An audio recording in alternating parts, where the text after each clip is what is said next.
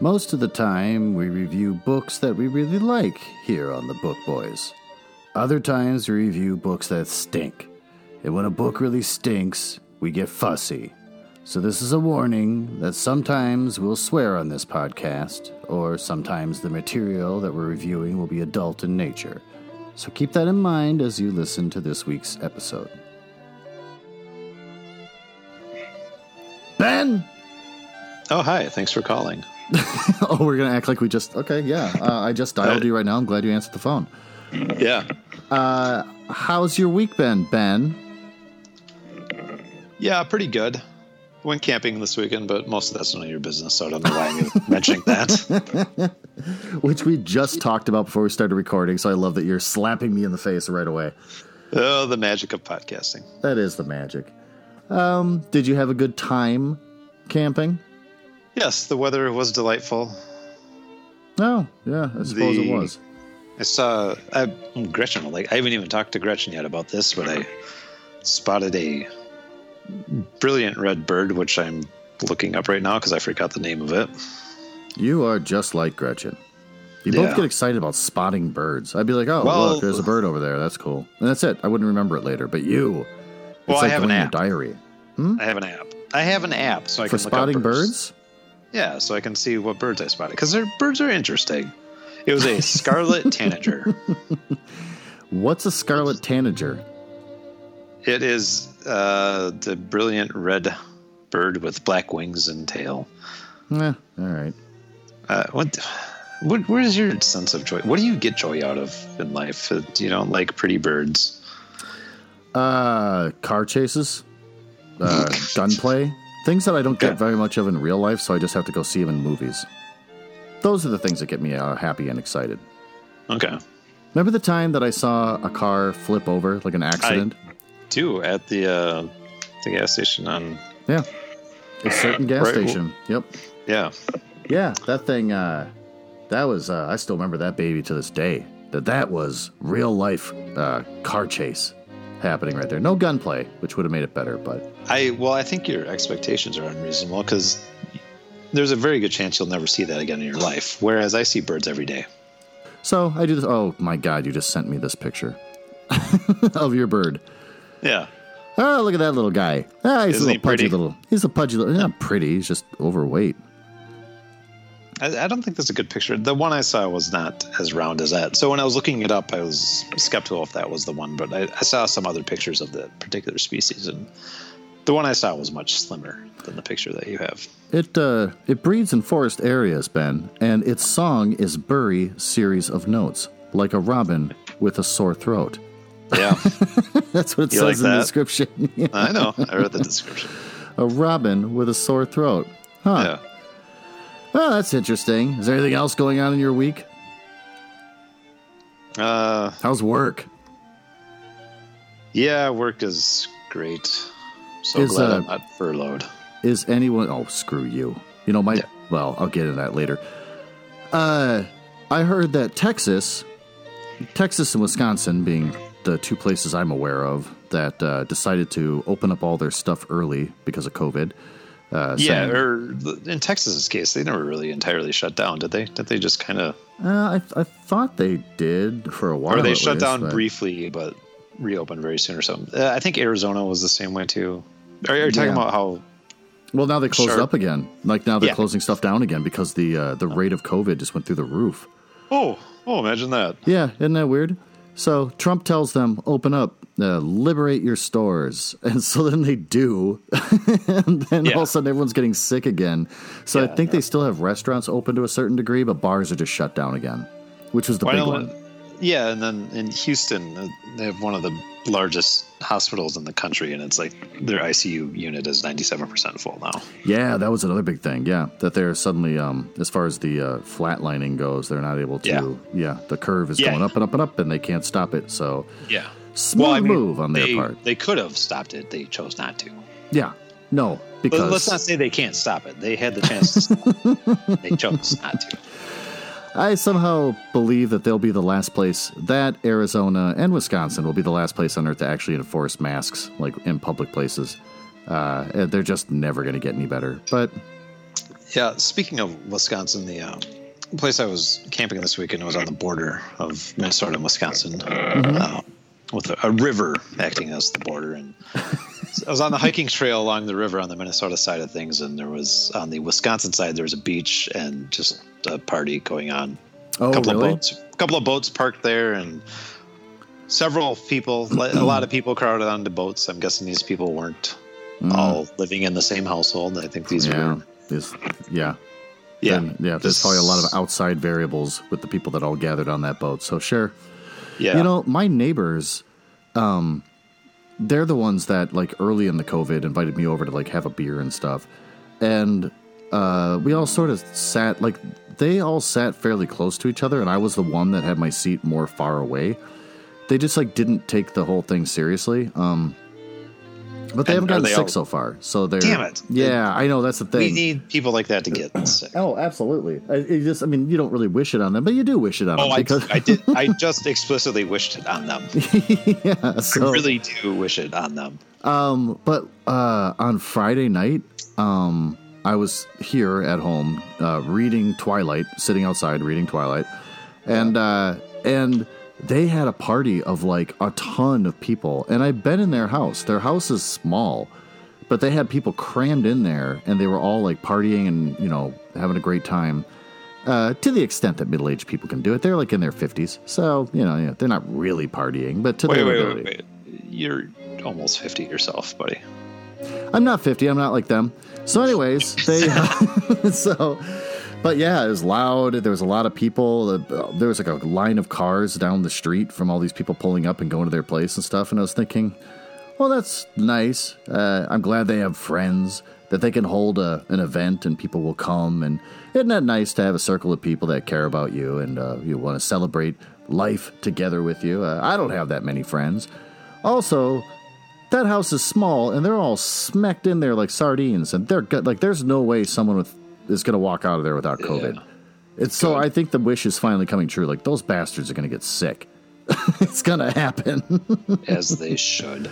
because that was a lot of people and man were they I- loud I know. I did have last week a couple of socially distant uh, backyard gatherings. So yeah uh, i did that on saturday i got together with a friend of mine um, yeah, he's a contractor at the place I work at, and uh, and the poor guy, uh, something got messed up. So he's from India, and something got messed up with the paperwork that allows him to continue working in the U.S. You know, like having a license to work. his his H one N one visa. Well, look at you. That might be it. I'm not sure. Uh, it's not a green card or anything like that. But yeah. Um, so, yeah, it's probably an H one N one visa. okay. Well, you're pretty proud of yourself that you have that knowledge. I understand. So he. Uh, It's it's pretty common knowledge. I'm disappointed you. Okay, well, it. that's just I, you know, all right, fine, good, good for you, Ben. I don't know why you know that and you care so much and you get uh, I pay- indignant about it. I pay attention to the news. Okay, well, all right, okay. So, anyways, uh, something happened with his paperwork and it didn't work out, so he had to resubmit it. But that means that for like the next two, possibly three weeks, uh, until the paperwork comes back, he's not going to be able to actually work. So he's spending that time. Uh, he lives in Rochester with his wife because she works at the Mayo Clinic, and um, so he says, uh, "Do you want to come hang out? Because I'm pretty bored." And then I said, "Yeah, sure, but we got to do the social distancing because I have a daughter that works at the grocery store. Uh, she just went back to work like last week, um, and she spent six hours Oh. there. What grocery store does she work at? Oh, well, I don't want to say it out loud, and uh, the listeners don't know that I did just literally say it, and I have to edit that out. So thanks, Ben, for bringing that up. Yeah, uh, clean it up and post. It'll be fine. So, anyways, um, she, uh, so I'm like, I'm, I'm probably the the variable. Like, I'm the guy that might have it because my daughter's been around me and stuff, and you know, so who knows? Uh, and so it went fine. We got together. Uh, we hung out. We sat outside. Uh, pretty much the whole time. Um, So you you went down to Rochester? yeah, like an hour and a half drive. Went down there and uh, hung out, had a couple beers and stuff. Uh, his wife made a delicious dinner, uh, and because I like spicy food, so she made me some like curry stuff that was really spicy and everything. And then I said, and then he said, "We got a guest room. It's got clean sheets. It's getting late." I said, "I know. I, everything you're saying makes sense." But I've been watching my beer intake, so I know I'm nice and sober right now. I'm going home because I'm an old man and I want to sleep in my own bed. And it Wait, became a thing. What, what does his wife do? Um, I don't know exactly right now. She's uh, what is it? Not interning. Is it residency? I don't know exactly what the thing is, but that she's she's doing her time working at the Mayo for free right now. Yeah. Anyway, my, the point being, she should know better than to invite you to stay there. Oh, sleep there? Yeah. Nah, they were just trying to be nice. They were I just know they're- trying to be safe. Yeah, but I don't know. I mean, the social distancing, it was working out fine. Like, all of us were at a good space away from each other. Everything was fine. We weren't like. He didn't, like, hand me a beer and then, like, put his fingers all over the top of it. Like that. Like, he was totally being. It was all fine. Uh, but no, I didn't want to sleep there because I'm old and I want to sleep in my own bed. So I made sure to measure everything. I was doing great, ate the food, and then finally hit the road. Uh, but it became kind of a thing where he's like, "You should really stay," and I'm like, "That's very nice of you, but I'm going to go home." And so like when it was so, but otherwise had a good time. Uh, came home at like 1.30 as if I was 20 years old all over again. were they maybe trying to make you their third for the night? Ooh, maybe we'd be sharing the bed. I don't know. Is that I why he I made can't- such a big scene out of the clean sheets? Because they're normally disgustingly dirty with all the people they bring over? It's a possibility. Why is it for you everything's about three ways? one one thing is about three ways for me. Not Every episode, you're always trying to get me into a three way. one of these days it's going to work.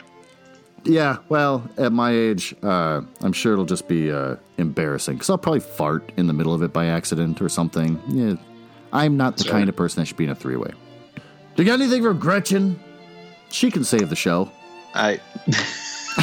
you mean the show doesn't need saving? We've got a terrible book to talk about finally. until she came on with this innovative, mind blowing new approach of backyard Okay. blast bird blurbs. Uh, our show was pretty pretty run of the mill, just like any other podcast that reviews books. But once she came on the scene, it whole new ball game. Okay, I enjoy her contributions as well, but let's not over encourage her. Okay, we don't want this to get out of is, control. is she still like uh, just not going to work anymore, or is she? What is she doing? What's her? What's Gretchen's personal? Like, let's get a little background on Gretchen, just for a minute. I don't know if if I tell you she's not going to work anymore. You can say she's gaming the system somehow. yeah, I think I probably will. By- just like her son does, own- like mother, like son. Your own retirement savings. yeah, yeah, exactly. yeah, gaming the Oh, system. she's got a retirement portfolio. Well, well, well. Like mother, like son. Get back to work, Gretchen, or else you're of no use to society. Yep, you're just another re- retirement queen. What would it be? I mean, not welfare. Yeah. Well, whatever. Yeah. But go on. What does Gretchen have to say? Um, well, she has a bird blurb. She also has a terrible joke. If you want that, Oh, oh, Lord. She keeps branching out. Yeah, go ahead. do you want to start with the bad joke? Ah, absolutely. How do meteorologists greet each other? With a heat wave. What? that, like, that barely makes any sense. but I love it. I knew you would. Ah, they give each other a heat wave. Wow, that was amazing.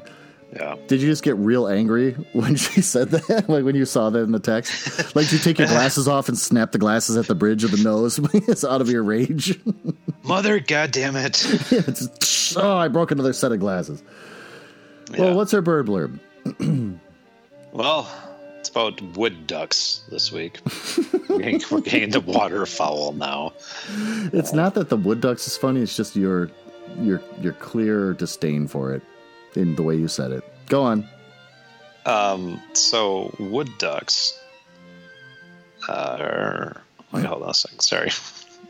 Are you pulling up the Wikipedia article? No, I'm just okay. Here we are. Wood ducks are common in quiet, shallow ponds. Nests in old woodpecker holes or nest boxes. Female takes to flight with a loud squealing call and enters the nest cavity from full flight, coming in hot.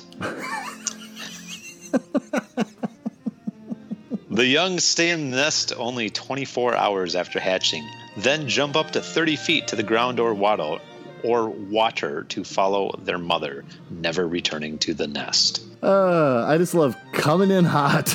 Yeah, I don't know why that's in there. I, I think I don't think she's even trying to like paraphrase, or so this is just a straight copy and paste from something. Oh, you like. think it is? I was going to say, she was like, this Book Boys podcast is my only platform to really get the word out there about how exciting birds can be. She's like, I gotta, I gotta change up the wording on this a little bit. I'm, I'm gonna throw in coming in hot. well, that If was I- exciting.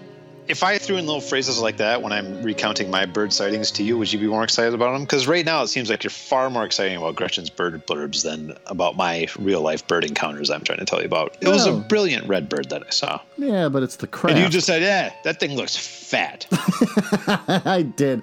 Well, it did. It looks like a pudgy little son of a bitch, just sitting over there. First of all, what's, wrong with that if, it, if that was the case? well, he looks prideful. He's got hubris. Anyways, did comment when I saw him, like, he's really pretty, and I think he knows it. did you? Yeah, just strutting around on that branch. yeah, like most Yeah. attractive people, when they know they're Yeah. attractive, then it just all goes down. Fucking knows it. Yeah, you Yeah. fucking Scarlet Tanager, you know it. I feel like you're trying to pit myself and my mother against each other. Yeah, kinda.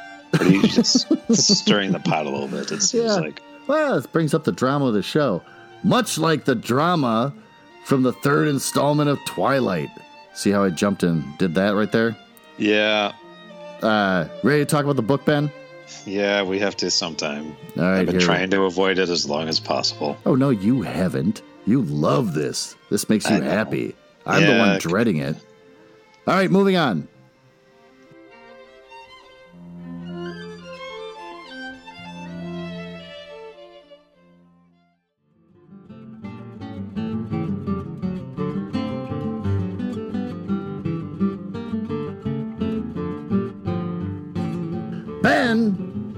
Uh, chapters one through nine of uh, Eclipse. Uh, normally, So wait, that's that's what you read? yes. Good. I thought you were going to fuck that up somehow. Even though we talked about it and we were quite clear on the expectations, I'm glad that you stuck to it. So you know, that's you've well got to be. Uh, oh, I, I did. I didn't read through to a certain chapter way back when we first started this podcast a year ago, and you're then- still holding it against me. Well, no, because beyond that, there was another instance or two where you read too far. and we don't seem to understand the difference between the words to and through when we're talking about chapters. So, Fine. Well, moving on. yeah. Twilight Eclipse chapters one through nine. Yes. Uh, I'm just going to start diving in like we did in the old days. Uh, I'm going to start with chapter one, and I'll give a little rundown and we'll talk about it uh, as, well, we as is the format. let's start with the preface, though. Oh, you know, I didn't write anything down about the preface. Go ahead. Do you want to talk about the preface?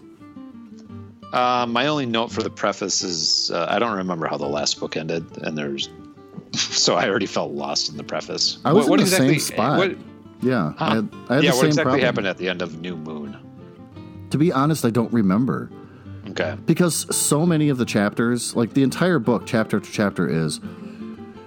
Oh my God, she loves him so much. Oh my God, they have a mild conflict. Okay, they sort of get through it on Edward's terms, and it just it's that over and over, chapter after chapter after chapter. So by the end of the book, like I don't remember how it ended. To be completely Was honest, was it? Yeah. Was it in Italy or something? Was that the whole thing? well, they The came back from Italy, presumably. Yeah, and that's then where kind of? I don't. I don't remember what happened after Italy. I guess.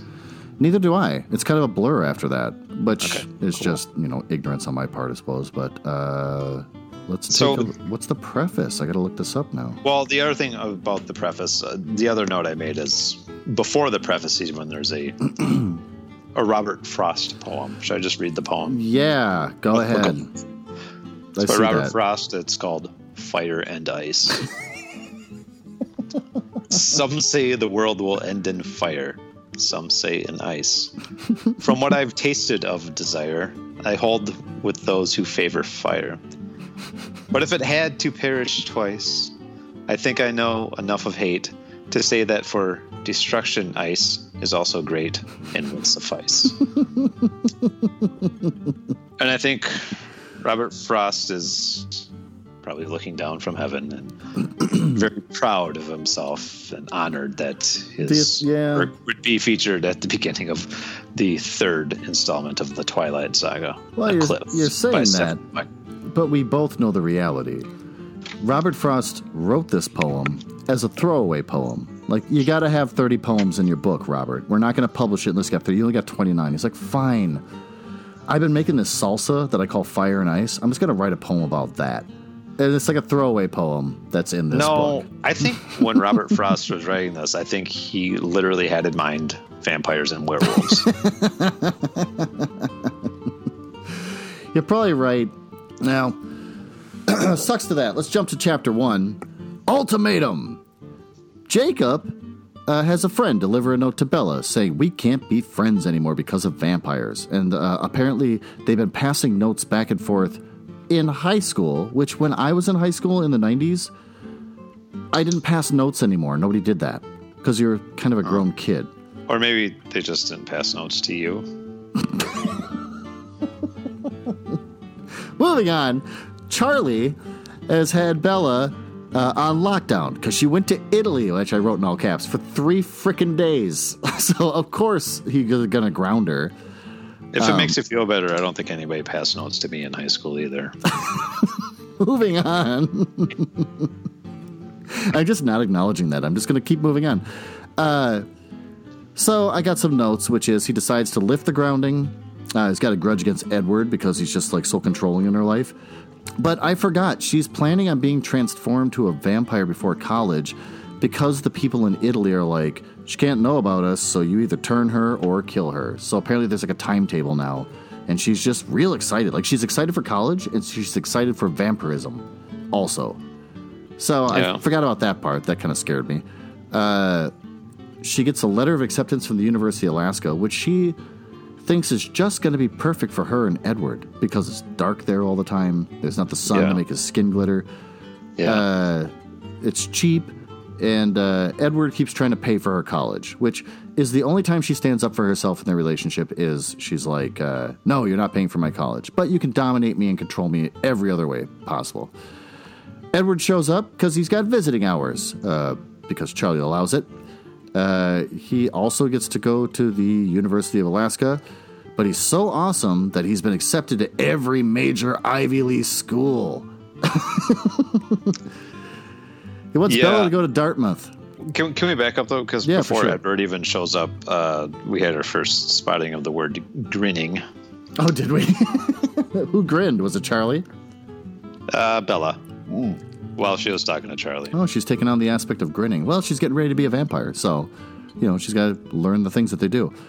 That is the first of four grins in chapter one, and there were 27 total grins in chapters one through nine. you were counting. That's awesome. yes, I was.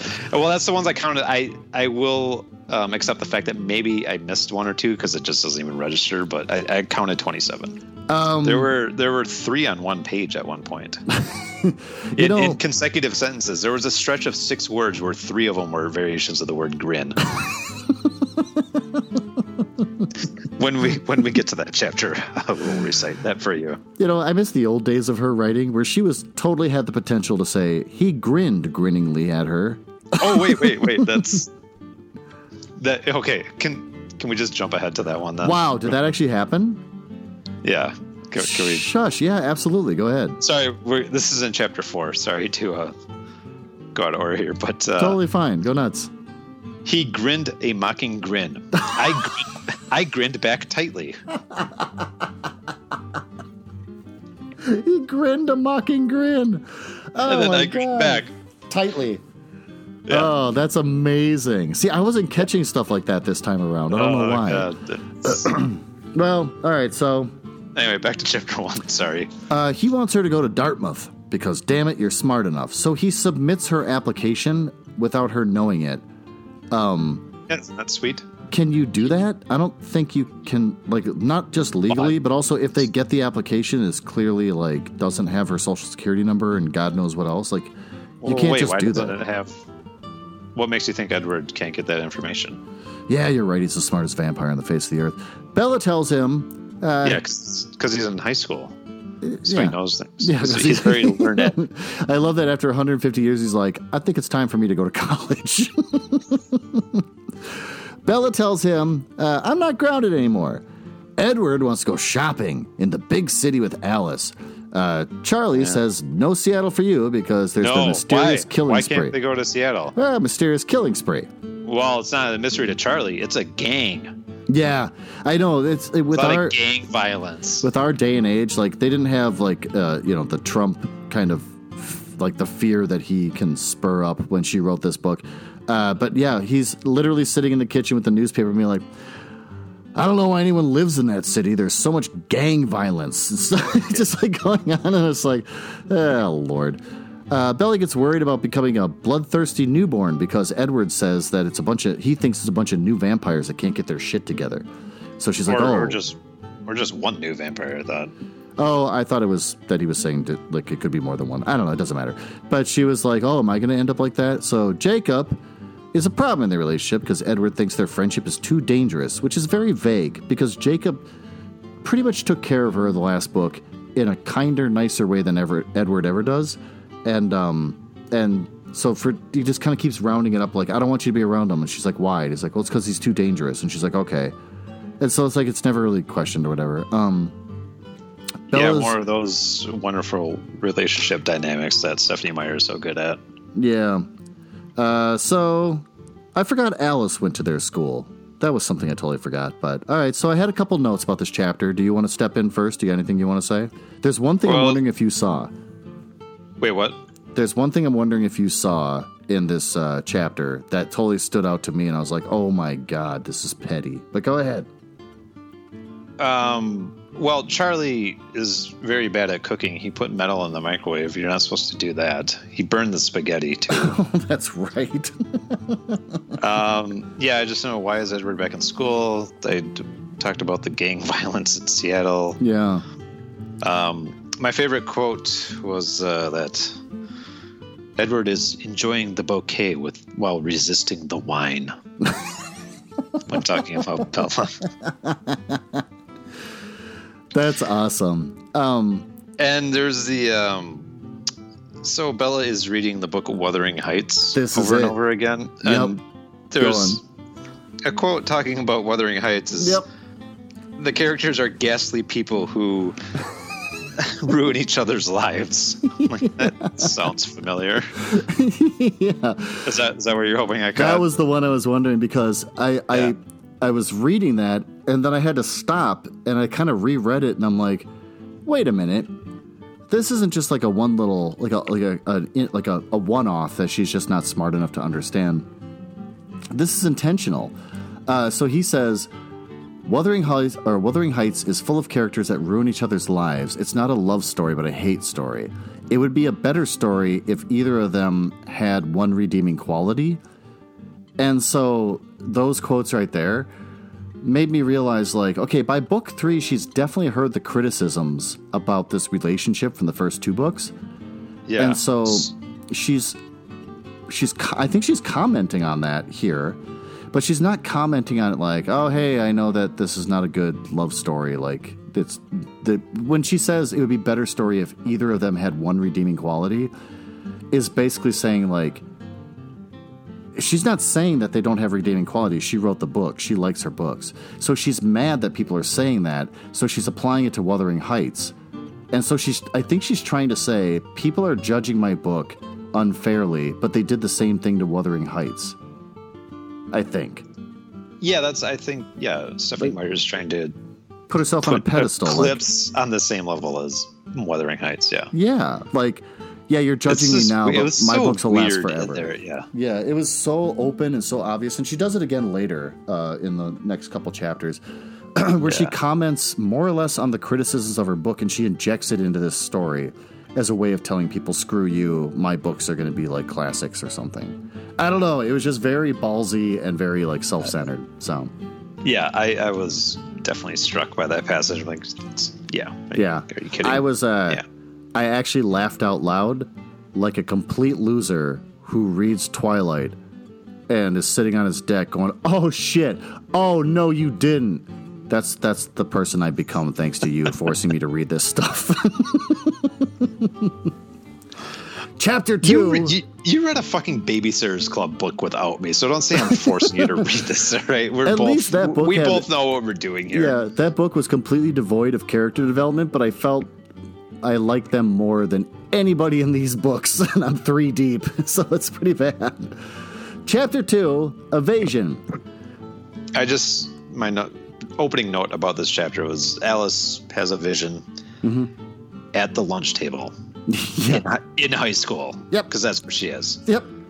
Okay, just want to just want to establish chapter two here. An important person having a vision involving death and whatever else is sitting at the cafeteria lunch table. Yeah, exactly. So I wrote Forks High. Everyone's excited to graduate. Bella is all nervous because she has she's going to graduate in quotes from being human. Uh, Bella uses Angela as an excuse to prove to Dad that she's got other friends. I wrote as a note, why is she always calling her dad Charlie? Why is the narrator always calling the dad Charlie? Why doesn't everyone, anyone ever call him dad? Uh, same with Renee or whatever, the mom. Never mom We- or dad. Yeah, we established that in the first book. I don't remember the reason, but basically Bella is petulant. I think. So she just won't call them mom or dad. Ever. Yeah. Years and think so, years yeah. later. Okay, fine. Bella sees Alice uh, having a vision, like you were saying, but both Edward and Alice avoid her questions about it. Bella, later, and Edward, they get sexy. Edward has to stop the horny woman. Bella says, I'm not sorry. Edward says, and this is a quote, and I should feel sorry that you're not sorry, but I don't. so then Edward and Bella use the plane tickets that Esme and Carlisle uh, gave her to go to Florida and visit Renee. Uh, Bella gets suspicious. She asks about Alice's vision, uh, but Edward says nothing. Dinner time! Edward tells Bella's dad, I wrote in all quotes because that's what she should be calling him, about the plane tickets. Uh, Charlie wants uh, Bella to go, but not with the dick Edward.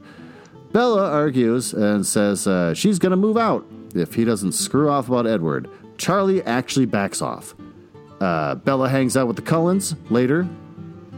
Uh, when Bella comes back, she finds Charlie still awake at the home. He gives her the birds and the bees talk. Bella says she's still a virgin. Charlie says, do the right thing and see Jacob.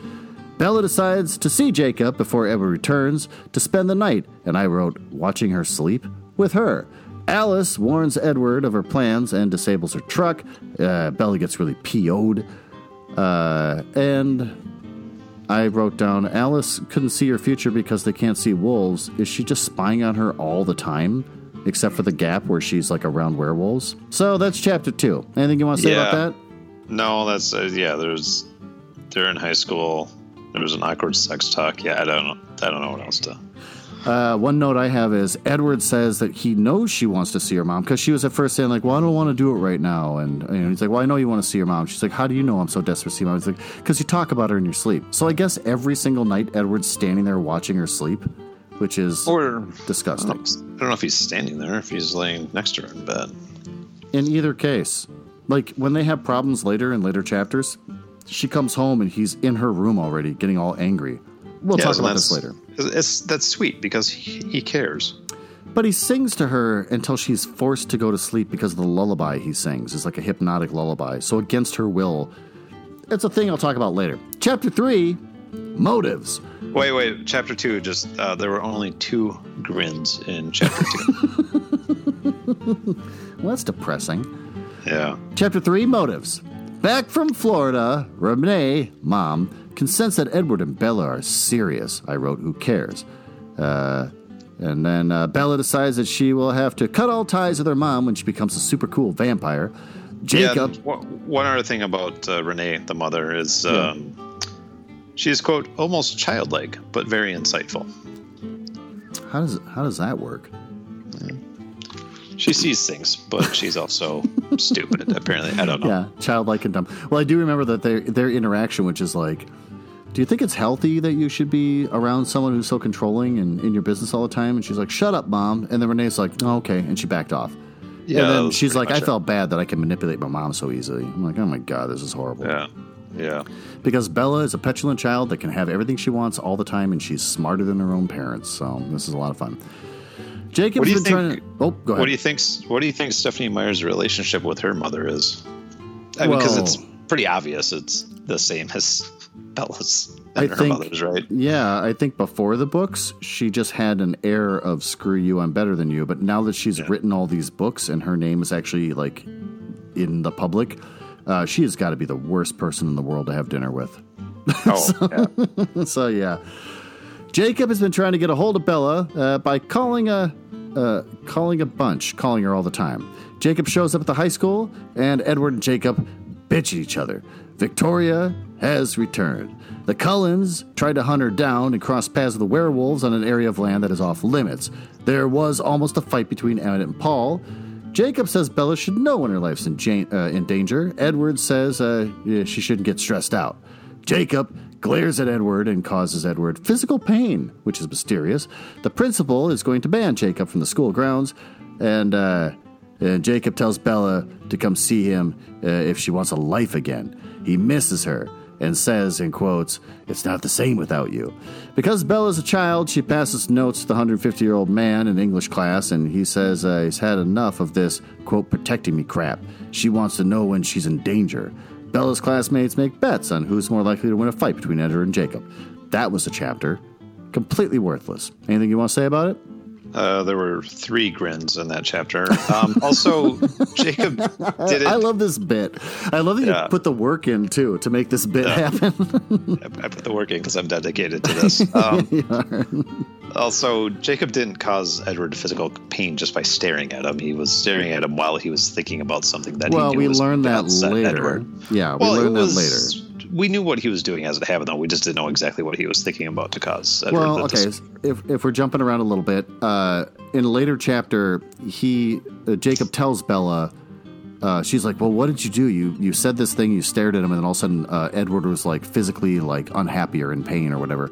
And he goes, "Oh, all I did is I remembered the time that you were all curled up in the forest, and what's his name, Sam or somebody? I forgot his Yeah. name. Sam found- Yeah, yeah. Sam found her and had to bring her back, and how how horrifying she looked, and how you know horrible that was.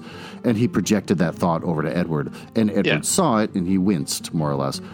But yeah, but we we knew that's what he was doing as it happened. We just didn't know specifically what the thought was. oh, I didn't at the time. I didn't catch on to that. Oh, okay. I just they were just having their little back and forth, and all of a sudden he winced. Yeah. But um, so you're smarter than me. Good for you. You can figure out Twilight more than I can. So that's Well, something you should like start I a just college course on. I just didn't want to leave people with the impression that Jacob has some superpower where he could just stare at people and cause them pain. Or does he have a superpower? Unless I'm mistaken, and you are probably going to correct me, which you probably should. I'm giving you permission.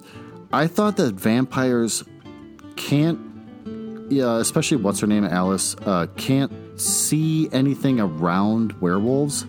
Can't read their minds, can't know what they're doing, can't see the future with them. And I thought that Edward and everybody else doesn't have a mental connection where they can read the minds of werewolves. I swear. but I could be wrong. Yeah, I thought. So why did if if that's true, unless I'm wrong, if that's true, where vampires can't read werewolves' minds, which makes them easy to manipulate and all that kind of crap, then how did this happen? I don't think it's true though. I think Alice can't see the future pertaining to werewolves, but I think Edward can still read their minds. Oh, he can. But then And how- also, there's the other one. Like, uh, is it Jasper can change people's like moods or emotions? Like he can do that. To, They talk he can about do that, to later, the werewolves yeah. too. Yeah. they do that to the werewolves. Okay, but then looking at the kind of gamification of this, like the with the rules you're working with, why wouldn't Edward use the fact that he can read Jacob's mind against him to get Jacob to like stay away from Bella and you know like manipulate him that way? But he never does. so I thought Wait, there was do a mental. What do you mean? Like how? Well, like if Jacob's like, I really like her and I want to save her from the vampires because the vampires are horrible and she could have a real life with me, then Edward would be like, okay, I know that that's what he's thinking and I'm going to try and use that to like make him look bad around Bella. You know what I mean? Like he, Oh, in the story, you could manipulate, but they don't. Except for Well, this one yeah. time, they have this one mental connection. So it's just like, what, what the hell's going on? But all right, fine. Yeah, maybe a better author could pull that off. yeah, I guess so. Well, chapter four, in nature, real, real short. Uh, I'd even go so far as to say punchy.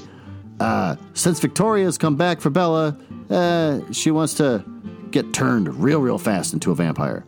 Uh, the quote being, It seemed too dangerous to be human. Someone like me shouldn't be human, which is great writing. The Cullens are cocksure and say that one lone vampire is no match for the whole clan. Uh, when Edward goes hunting, Bella sneaks off to Jacob's place, which.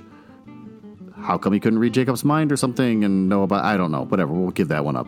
Jacob starts talking smack about Edward and about how he left her to go to Italy. And she said, Edward says it was just for her own good, which is the running argument for everything that happens with Edward. yeah. which doesn't make any sense, has no grounding in any kind of thing you can understand as a reader. Uh, he says that if Edward hadn't come back, she and Jacob would be. Oh, he says uh, if Edward hadn't come back, she and Jacob would be together.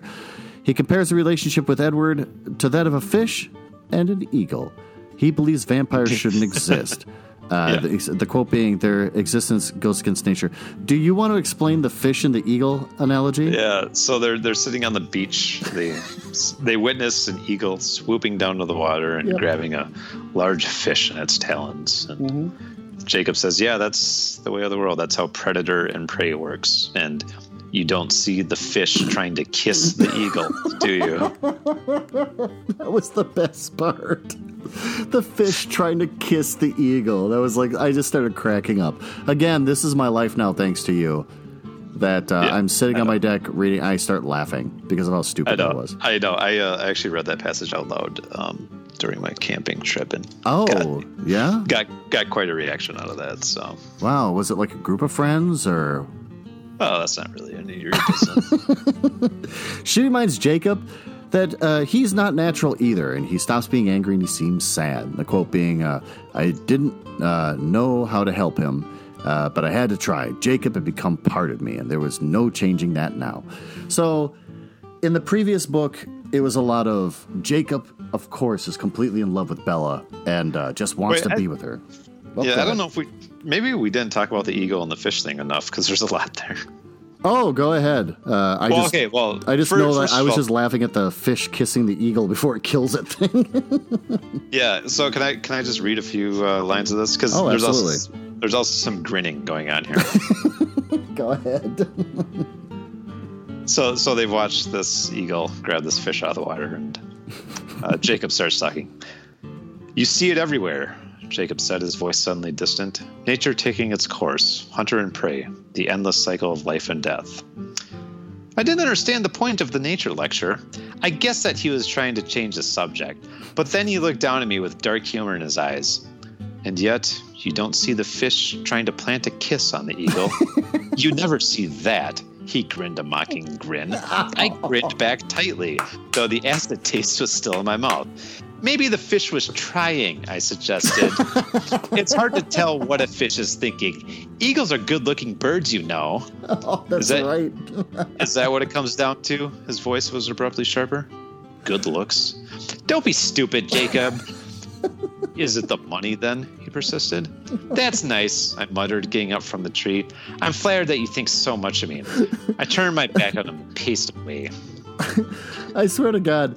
So, um, Brad Neely is a guy that decided to take the Harry Potter movie and put his own his own story over the top of the movie. So, like, turn the, the volume off and put his own words in the characters' mouths and stuff. Okay. But he had to do it illegally because you know Warner like Warner Brothers was actually after him because they would show his movie with his voiceover. It's a comedy. They would show it like at festivals and stuff, and there would be like Warner Brothers lawyers and stuff waiting because if, if Brad Neely got up and spoke, then they'd arrest him on the spot, kind of thing. Oh.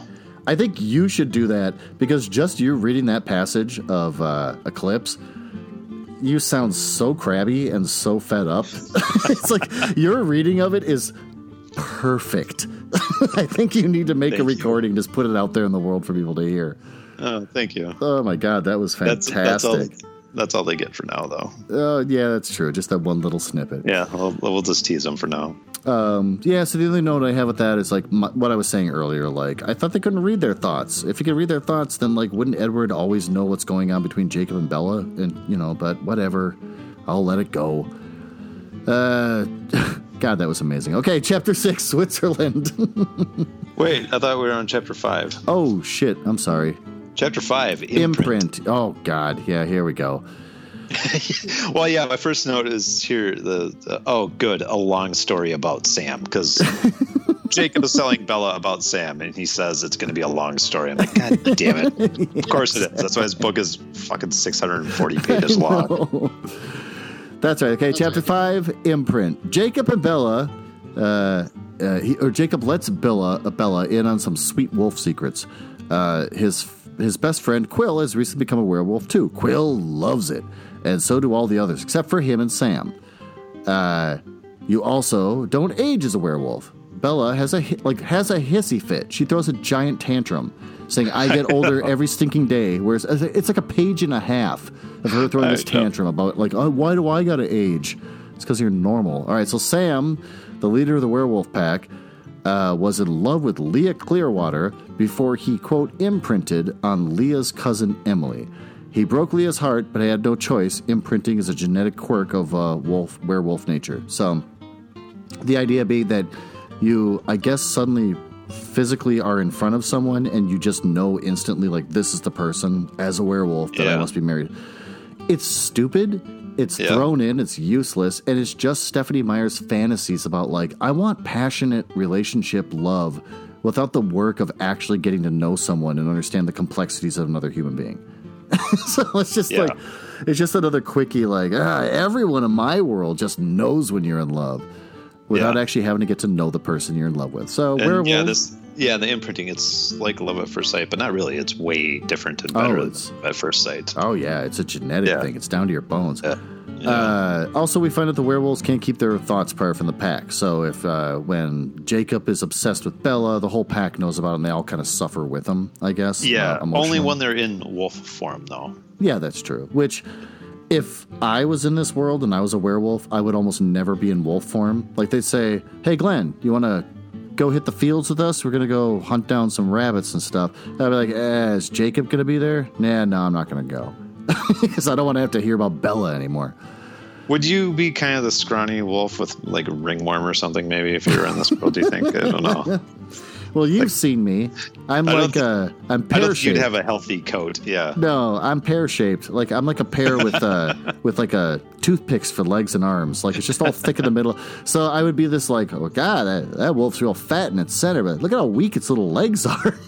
that would be me. And you're right. I would I would not have a good. I'd have mange. I wouldn't have a good coat because of all the Snickers I'm eating all the time. Uh, Bella asks uh, what he did to Edward during their confrontation. And that's when he explains um, Yeah. about the vision of uh, Bella being in the woods or whatever. Uh, Bella gets angry. I don't care who's a vampire and who's a werewolf. You are Jacob and he is Edward, and nothing else matters. Uh, so that's all I got for that chapter. You got anything you want? Is there any grin numbers? What's the grin count on Uh, I think the grin count on that was only two. Oh, Jesus, man. She's Which, if really- you've been keeping track, I I said there were 27 grins total in chapters one through nine. So the last few chapters here are going to be grin heavy. just explodes. Yeah. I'm hoping at the end of the book it's just a grin fight. It's just like Edward grin and then this person grin. Like it'd be awesome to hear like the word grin. All right, so chapter six, Switzerland. yeah. Driving back from Jacob's place, uh, Bella sees Edward's Volvo behind her because he's that controlling. Oh wait, I'm sorry. Can we go back to chapter five real quick? yeah. There was a, a thing. Jacob was upset with something Bella said, and for some reason it was described as his fist clenched into angry balls, which I thought was I actually remember that line. angry balls. I know. You know, and the weird thing is, it's, uh, thank God that you're pointing these things out because I was reading it and I wasn't nearly as offended with her prose this time around. and it's not that So you're she's. just so you're just conditioned to it. I'm either what? conditioned to it or she's gotten um, not passable, but not nearly as horrible, is what I was kind of getting. Like, she's kind of doing the bare minimum. Uh, it's still not good, but it's not as bad as the first book.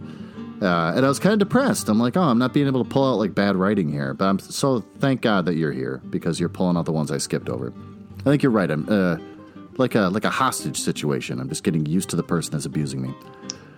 yeah, little Stockholm syndrome there. Yeah, that's what it is. Stockholm syndrome. Uh, You, so you, kind, you you kind of love Stephenie Meyer, don't you?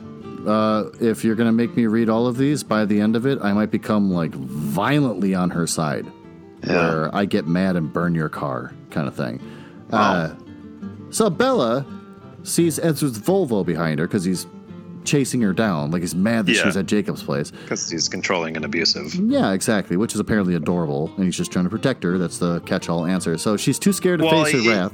Oh, yeah, and they, they talk about that a little bit. And the takeaway is that Edward can barely control himself, so Bella better behave yeah, herself.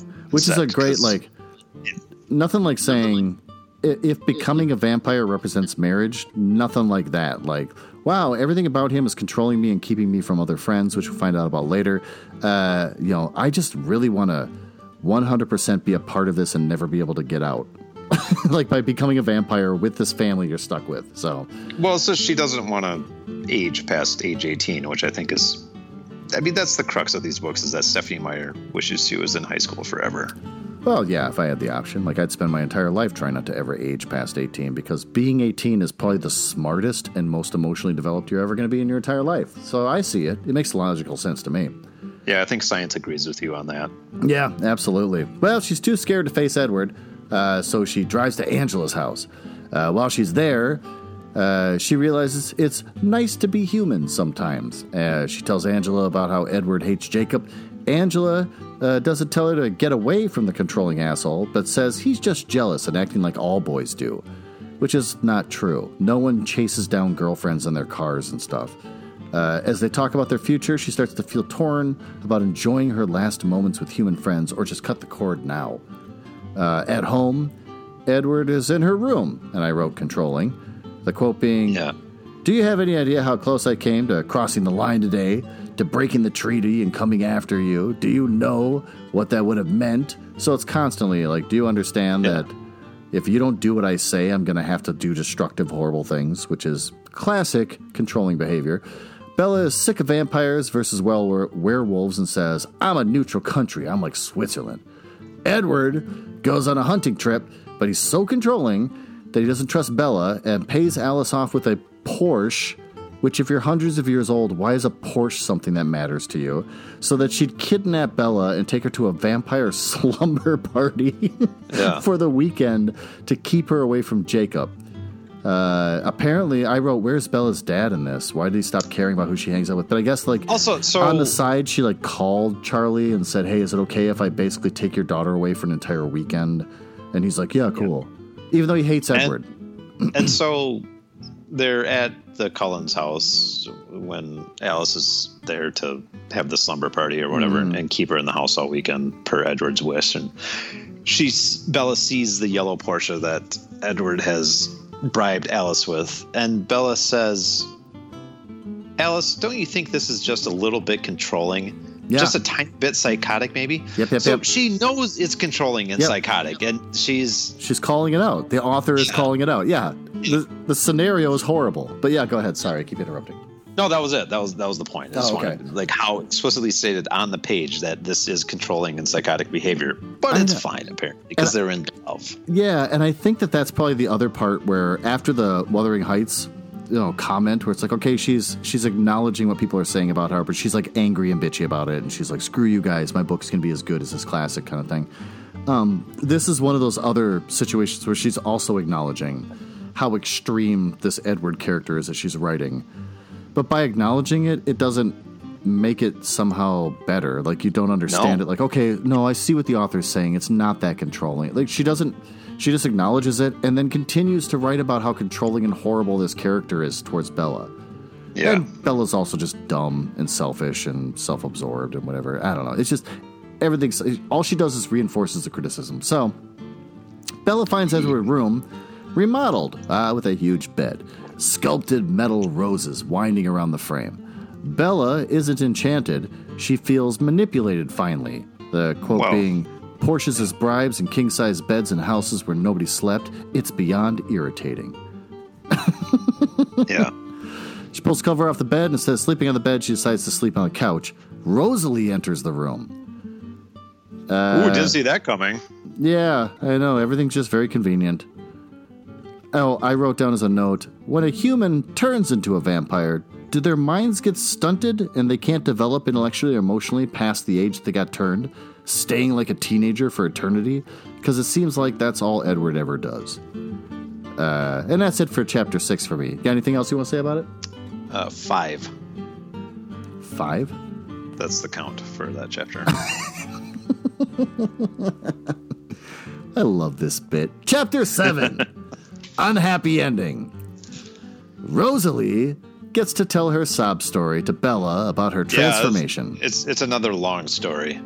Yeah, it is. And, it's, and you want to think, oh, okay, this is gritty and this is dark and um, it should be interesting, but it's still so severely glossed over and not really fleshed out that it also becomes like annoying to read. So, And why is it there? We we have like, very little co- connection to this Rosalie character. absolutely, like I barely remember who she books. is. Like, yeah, she's just one of the siblings that's there. Why do we need this fucking story about her? Yeah, I mean, they mentioned about how Rosalie sort of makes Bella feel accepted for the first time, and Bella's just like, so I'm like, wait, do they have a history of Rosalie being mean to Bella? I don't remember. Like, I don't really remember Rosalie at all, but. All right, so, anyways, uh, she grew up with a wealthy family during the Great Depression. She dreamed of a loving husband and family. That was all she ever wanted. Uh, she got engaged to a guy named Royce King, son of a royal family. Uh, she knew that he didn't love her. She Oh, ran. okay, okay, Oh, not, go ahead. not not literally a royal family. I just wrote Just- that down as my note because he's, just, he's just just- a very wealthy guy. He like runs a bank, right? Yeah, it was described as like royalty in the colloquial sense, or just the big shots in town in Rochester, New York, I think it was. So, but they're not literal like landed gentry or something from England. All right, fine. They're just They're rich people in New York. local banker royals. I don't know. Just rich, just rich people. Sorry. So uh, she knew that he didn't love her, so she runs into her fiance and his friends on the street, and they were drunk. And on the street, I don't remember the details if they like pulled her into an alley or something. I just took the impression like, oh my god, is this just happening like on the street as people are walking by? But they raped her. Uh, they left her to die on the street, and uh, Carlisle found her and tried to save her, but he couldn't, so he turned her. Which is like the second time he's like, well, I can't save her, and even though people die all the time, I'm not going to let that happen on my watch. So everyone that's near Well- death, I'm going to turn to a vampire. He couldn't let her die because she was beautiful, and that's all that Stephenie Meyer cares about is physical beauty. That's a good point. That's a very good point. Yeah. So the part that makes this story But didn't didn't uh, Carlisle say that he wasn't that part of his reason for saving her is because she was beautiful? Oh, I don't remember. Like I'm I think that was literally. skimming. Yeah, me too. But I think that was literally what he said. Yeah, he probably did. I don't doubt that. Because Yeah. as far as Stephenie Meyer goes, like if it's you or me on the verge of death with a vampire doctor, and the the vampire doctor be like, "Nah, Glenn's clearly middle aged. Like, nah, and he's not good looking. Look how pudgy he is in the middle. Ah, we're gonna let this one go." I guess. Yeah. So, um, but anyways, uh, the part that makes this this thing, it should be a heart wrenching story, um, but it's told pretty sh- like in a in a small amount of pages. Uh, you don't know anything about the nightmare of Royce King. Uh, you don't understand why she would fall in love with Royce King and see past any flags. Like you don't even know about any flags in the relationship. You don't know anything about this. You just know like, hey, I'm a rich girl. This is a rich guy. I've always wanted to get married, so I'm going to get married. Oh, he raped me, and now I'm almost left for dead. I'm like, wait, why did he rape you? Like, why? What? like, none of that made yeah, any it- sense. no, it didn't. Yeah, and so that's what made it frustrating. So that was her attempt at writing like a serious kind of moment, and she didn't do a very good job. Uh, Rosalie, oh, after she was turned, she killed Royce and his friends. Rosalie likes Edward and is jealous uh, that he chose Bella over her. Edward never likes the girls. Tanya, a gorgeous vampire from the Denali clan, was after him, but he basically wasn't interested. Uh, she pleads again for Bella not to throw her life away and stay mortal. Bella doesn't agree, uh, but keeps her mouth shut, and she's just happy that Rosalie is being nice to her, is what kind of came out of that. Uh, the next morning in school, she's tired of her forced imprisonment, because it's been going on for like four days or whatever at that point. Uh, and then, for no reason, because vampires can't sense or read minds of werewolves, Jacob I- shows I- up on his motorcycle and carries her away. Well, I think it had only been one day. It just felt like four days reading it.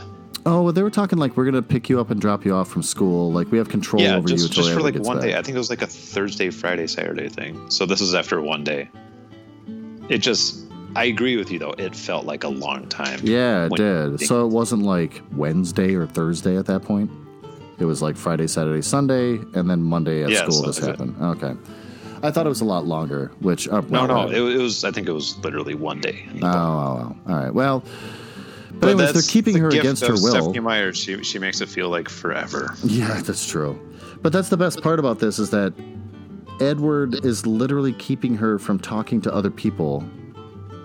You just turned your camera on. I know. Turn that shit off. I did. I'm just trying to distract you.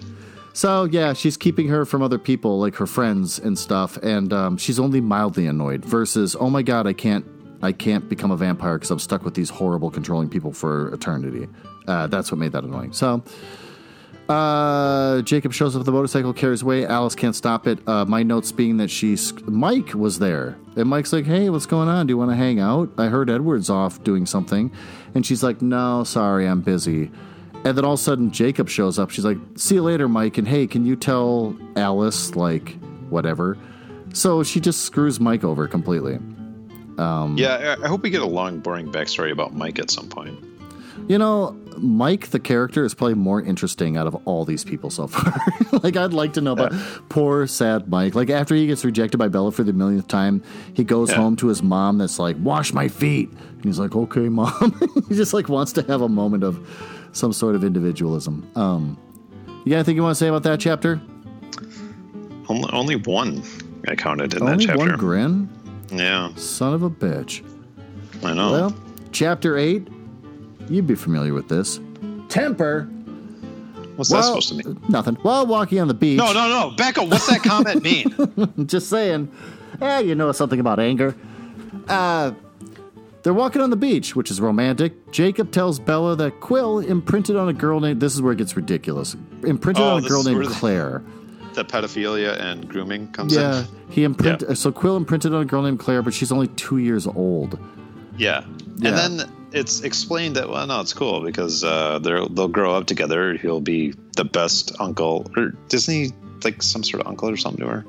Oh God, is he an uncle or something to her? I didn't. I don't know know. that. Maybe not, but like she'll be the best protected toddler when she's growing up, but then when she's a kid, he'll be the best, you know, nurturing presence in her life. And then, and then when she grows up, like they'll be madly the love of each other's lives, and like that's just that's called grooming. Like men yeah, go to exactly. That's men go to prison do. for Yeah, doing that to girls. Like, but in this book, it's fine yeah, because totally. it's, it's imprinting. Well, that's the crazy thing. So Bella's grossed out. Jacob says that she'll uh, that he will grow with Claire, like he was designed for her.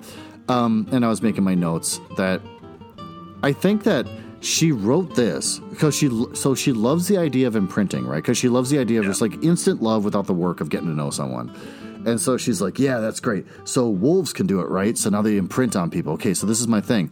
And she's like, "You know, it's kind of crazy. Like, if you're imprinting, could you imprint on a two-year-old? No, I'm going to put it down in my book." So she writes it without thinking for a second about the pedophilia. And then Wait, I, which I swear she went back to the beginning of the book because she's they like, quickly explain it's not pedophilia though, because like, oh no, no, it's nothing romantic yet. Yeah, exactly. But he's imprinted where he's in love at first sight with her. Like she has feelings for this infant. Like, well, I can't wait till she gets older. It's just so bad. So the, I, I swear to God, when she wrote this part, she wrote the imprinting. She wrote this part like it's kind of like a mind, like a kind of like a game. Like, oh, and then what if you fall in love with a two year old? Well, that's okay, right? And whatever. And she's like, wait, wait, wait, because wolves, you know, age like humans, right? Oh, I better go back to the beginning of the book and have Jacob say, Yeah. Oh, that's my cat knocking over something. Uh, go The- back wait, to the beginning wait, and have Jacob young- say that we never age. Which cat? The young cat or the old yeah, cat? the young cat. Jesus Christ, this thing is horrible. So, anyways, oh, shut up! You like it? I, I think that she seriously like thought this up and probably went back to re-edit her own work to explain like okay wait no werewolves also live forever that way he can wait for her when she's two years old till she's like the right age or whatever Hor- it's just dumb it's transparent It's very dumb. Uh, the imprinting thing is dumb. Clearly, Stephenie Meyer loves the idea of forced love. Uh, then I wrote down that she's so into this idea that she thinks she's being creative with the rules she set up, not seeing how absurd or comical it is uh, on paper. so, all right. So Jacob doesn't know if he will ever imprint on anyone because all he thinks about is Bella. Uh, the whole pack can feel what he does. We've already learned about that. Tells Jacob that uh, she's going to be turned uh, after graduation. He gets real mad. She gets hurt that he's mad, so she jumps on her bike and takes off back to the Cullens house. Uh, Alice forgives her. Uh, Bella and Edward are making out of the bed that she apparently likes now, and she is surprised at how far he'll go. which is controlling because it's like always in control about how that kind of stuff goes. Uh, the quote being, For the hundredth time, Bella, it's too dangerous. Edward decides to trust her judgment about Jacob. Bella asks about Tanya, and he says uh, he didn't return her interest, and he says, End of story. Edward decides it's time for her to go to bed, so he sings her a lullaby that puts her to sleep against her will. And I wrote Isn't against her will. Yeah. So I got a couple notes. Um, uh, with Jacob, does she still think that they're only friends at this point, or has the author given up on that? Because the last book was the dance of Jacob clearly likes her, and she's just sort of using that to get the support she wants. Yeah. Uh, I say that when she gets hurt and she jumps on her bike and goes back to the Cullens house, uh, she's so petulant that when Jacob challenges her on her bad decision about becoming a vampire, uh, she goes back to the people that just recently was frust- uh, she was frustrated with about holding her hostage. Even though Rosalie had just said the same thing to her that Jacob did, she's going back to the people who are controlling her and won't let her associate with certain people. I wrote, What's so attractive about being a vampire? The author makes their lives sound miserable. You live forever, but you still have to go to school. You have to kill animals in the in the woods in an embarrassing way. Wait, wait, wait. What do you mean have to go to school? That's the best part of it, right? You get to go to high school forever. That's the point. Well, if you want to look at it from Stephenie Meyer's point of view, yeah, that's probably a plus. Okay, I'll strike that off my list. Killing animals in the woods in an embarrassing way, there's nothing like cool about that where it's like, hey, I'm going to take off for a while because I need to literally kill animals with my bare teeth and chase okay, them to the woods. you just alienated all of our outdoorsman hunter audience here. Do they kill them with their bare teeth and rip them apart and drink their blood raw? A lot of people, a lot of people like going out into the woods to kill animals. That's all. Uh, you're stuck with the same friends and family for eternity because you're part of that clan or whatever. Uh, you're constantly emasculated by werewolves. And also, just knowing the Cullens has so much drama going on that you already are having vampires trying to kill you. So you'd be kind of resentful about having to get turned to not have other vampires kill you. So that was my thing with that. Anything you want to say about that chapter? Uh, can I just read a short passage from chapter eight? Absolutely. Jacob grinned my grin, and he was suddenly the Jacob I missed most, sunny and warm. I couldn't help grinning back. Wait, Jacob grinned my grin? Yeah. He used her own grin against her, and she couldn't help but just grin. use her own grin against her. Yeah, she had to Uh. I and I, I have to say, I actually missed tallying one of those three grins right there. So the the tally is up to 28 now for chapters one through nine. That's amazing. I love this tally thing. You got to keep this going. oh, I'm going to. I It's the only a- thing that makes this tolerable to read is keeping track of the chasing after the absurdities. Well, I made a note about uh, will she ever realize that her quote love for him uh, could be against her will, that he could be vampnotizing her and manipulating her to want to be with him, even while she's being held captive and all sorts of horrible stuff that he does to her. But she just loves how perfect his face is and how his hair's wet and that That's kind of thing. of kind of romantic. Is it against your will No, to be in love with someone not. that you would never? Okay, fine. Not at all. Uh, chapter nine, Target, which makes Yeah. me when I first read that, I'm like, oh, they're gonna go oh, shopping. Yeah, they need some toilet paper apparently. Yeah, just like you and me. We're gonna back in the Yeah. old days of doing this podcast, where I force you to go shopping with me so I can go get some toilet paper and stuff. And I wish we could do that again. I miss those days when we could do things like that. Little did I realize at the time how much I would yearn for those days. I was gonna say, wow, you used to complain so much. You know, when we do actually get to do this in person again, we'll have to get our little masks and we're gonna go out to Target and you're gonna watch me buy tampons for my daughter, uh, deodorant for me, and like, and you're just gonna, and hopefully you'll just have a Wait, wait, quiet sorry, smile you- on your face. You cut out a little bit. What are you buying for yourself along with the tampons? Uh, deodorant for myself, or uh, what did I get last time? I think I bought mouthwash. I made you watch me buy mouthwash. I think I bought an ironing board though, or something, didn't I? Not with me, did you? Oh, I think I did. Oh yeah, I think you did. That's right. That was way in the beginning. You know, we already missed our one year anniversary. Oh yeah, that was that was earlier this month, wasn't it? Yeah, I it was. I was yeah. trying to make. I was thinking like, oh, we should make a big. We should have the no book all talk episode should have been like a clip show for us where we just reminisce about uh, previous episodes. Damn it. Well, whatever. I just hope the next time I take you to Target, instead of complaining about, like, why are you dragging me here? God, this is annoying. Couldn't you have done this before I got here? That you'll just sort of smile quietly to yourself and just be enjoying the moment. Will, will I smile quietly to myself or will I quietly grin to myself? I would love it if you used my own grin against me. oh, you couldn't help but grin if I did that. exactly. I'd grin if I saw my grin on your grin. well, chapter 9 Target. When Bella officially returns home from her slumber party at Alice's, uh, Charlie, which is the dad, let's keep calling by the first name, tells her that Jacob's been calling. Yeah, but she's not interested in calling him back. Bella notices that someone was in her room. Edward confirms that an unknown vampire has been in the house. They rule out Victoria because Edward can't smell her. That leaves them to suspect the Volturi, which, if they were keeping to their agreement, th- there's still time. You know, leave her alone. Edward calls Kind- an emergency kind of a- family meeting. Sorry, go ahead. Kind of a mis- well, I was just going to say, it's all kind of a mysterious cliffhanger we've given ourselves here. Why are the Volturi going after her ahead of time? Yeah, why? Well, who was in her room? I mean, this is. I can't wait to read I the know. last two thirds of this book. And if it's anything like the last book, it's going to be like a non-event. Like, oh my god, Yeah. there was somebody in the room. Oh wait, it turns out it's like a nice person.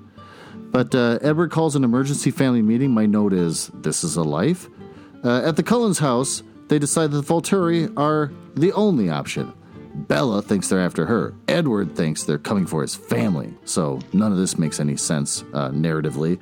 My uh, thing being, why is either option something that makes sense? Don't they have a deal already to turn Bella at a certain date?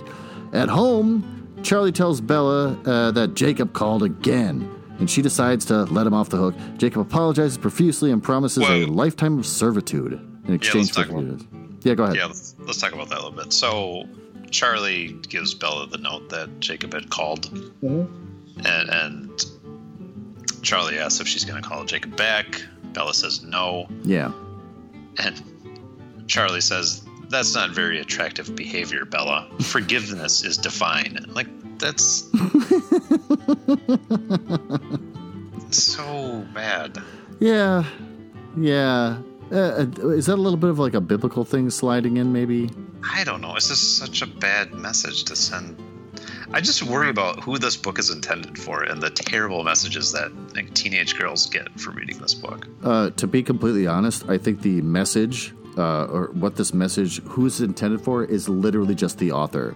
This is Yeah. a this is a person just masturbating as a book. Yeah. Well, okay, like- but who? Unfortunately, a lot of people identify with it, and it became popular. Yeah, that's what I'm saying. Who in reality is reading this? And I'm concerned about the people reading it well, getting these horrible messages about how life and relationships work and what girls are supposed to do and how boys are supposed to be. It's just awful. well. Anyways, continuing on, my life felt like a roll of the dice right now. Will it come up snake eyes? That's a quote. Jacob gets on her phone and wants to uh, gets her on the phone and wants to hang out. And he says, "I'll keep you safe no matter what you want to do," which is annoying because everyone's always babying this person. Because he's like, "Hey, you can go cliff jumping if you want. I'll make sure that you're safe this time." Ugh. no one's ever just like, "Hey, you're annoying," and can you just be a, a reasonable adult? Edward gets on the phone with Jacob to ask him if uh, his pack has picked an unknown vampire scent. They haven't, but hunting vampires is their job, so they agree to help hunt the intruder. Jacob pleads with Edward that to ensure Bella and Charlie's safety when he's out hunting, that they should stay in the La Push uh, community. Jacob, uh, oh, there's a there's a scene at some point in this chapter where Jacob's washing dishes. Uh, oh, this is another line. Uh, he's washing dishes and he's talking to Bella, and this is the part where like he winds up getting frustrated and like grabs the knife with his hands and cuts himself, but then he heals right away. That whole scene. Uh, but at one I- point, Wait, I, I missed all that. Apparently, I think I was just trying to get done with it at that point. Oh yeah, there's a part where, like she does actually like hang out with him or whatever, and, and then like they're washing dishes together, and then they're like having a conversation back and forth, and then like she says whatever to make him mad, like I love vampires, and he gets mad. So he's cleaning a knife, then he grabs it the wrong way because he's frustrated, and he winds up cutting like he's holding the blade with his hand, and it cuts into his knuckles or whatever. And uh, he bleeds or whatever, and then of course he heals right away, so you get to learn more about werewolves. Uh, but one quote that he said during that was, "quote I saw this thing in the news about controlling abusive teenage relationships. in reference to Edward. And then, of course, she gets all mad. Wait, I missed all of this? Yeah, that's that's three times that she calls out how crappy the message is in her book, and she's constantly slipping it in there without trying to resolve it or have a Yeah. message. She's just saying it because she's mad and she's bitter, and she's putting it in her book. So Wow. That's chapter nine. You got anything else you want to say about that? Uh, no, apparently not, because I didn't read it very closely, I guess. okay, well let's go to the wrap up because this thing's getting freaking long. Yeah.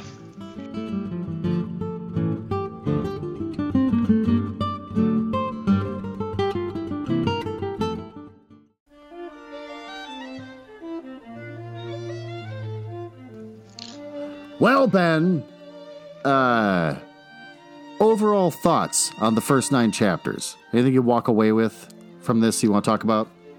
Um, I just walked away with a pleasant grin. Yeah, what was the count for number uh, chapter nine? Was there a grin in chapter nine? Uh, there were two grins in chapter 9 that brought the total that I caught up to 28 for chapter 9. uh, but like I said, I, I caught one while we were talking that I hadn't caught before. So there might be more than 28. There's at least 28 grins. Yeah, I'm gonna. chapters. That was 213 pages. 28. Mm. So what is that? It's a grin every seven pages on average or something like that. I love that so much. I'm gonna have to look up the the total count uh, of grins references and stuff. It's it's gonna be amazing.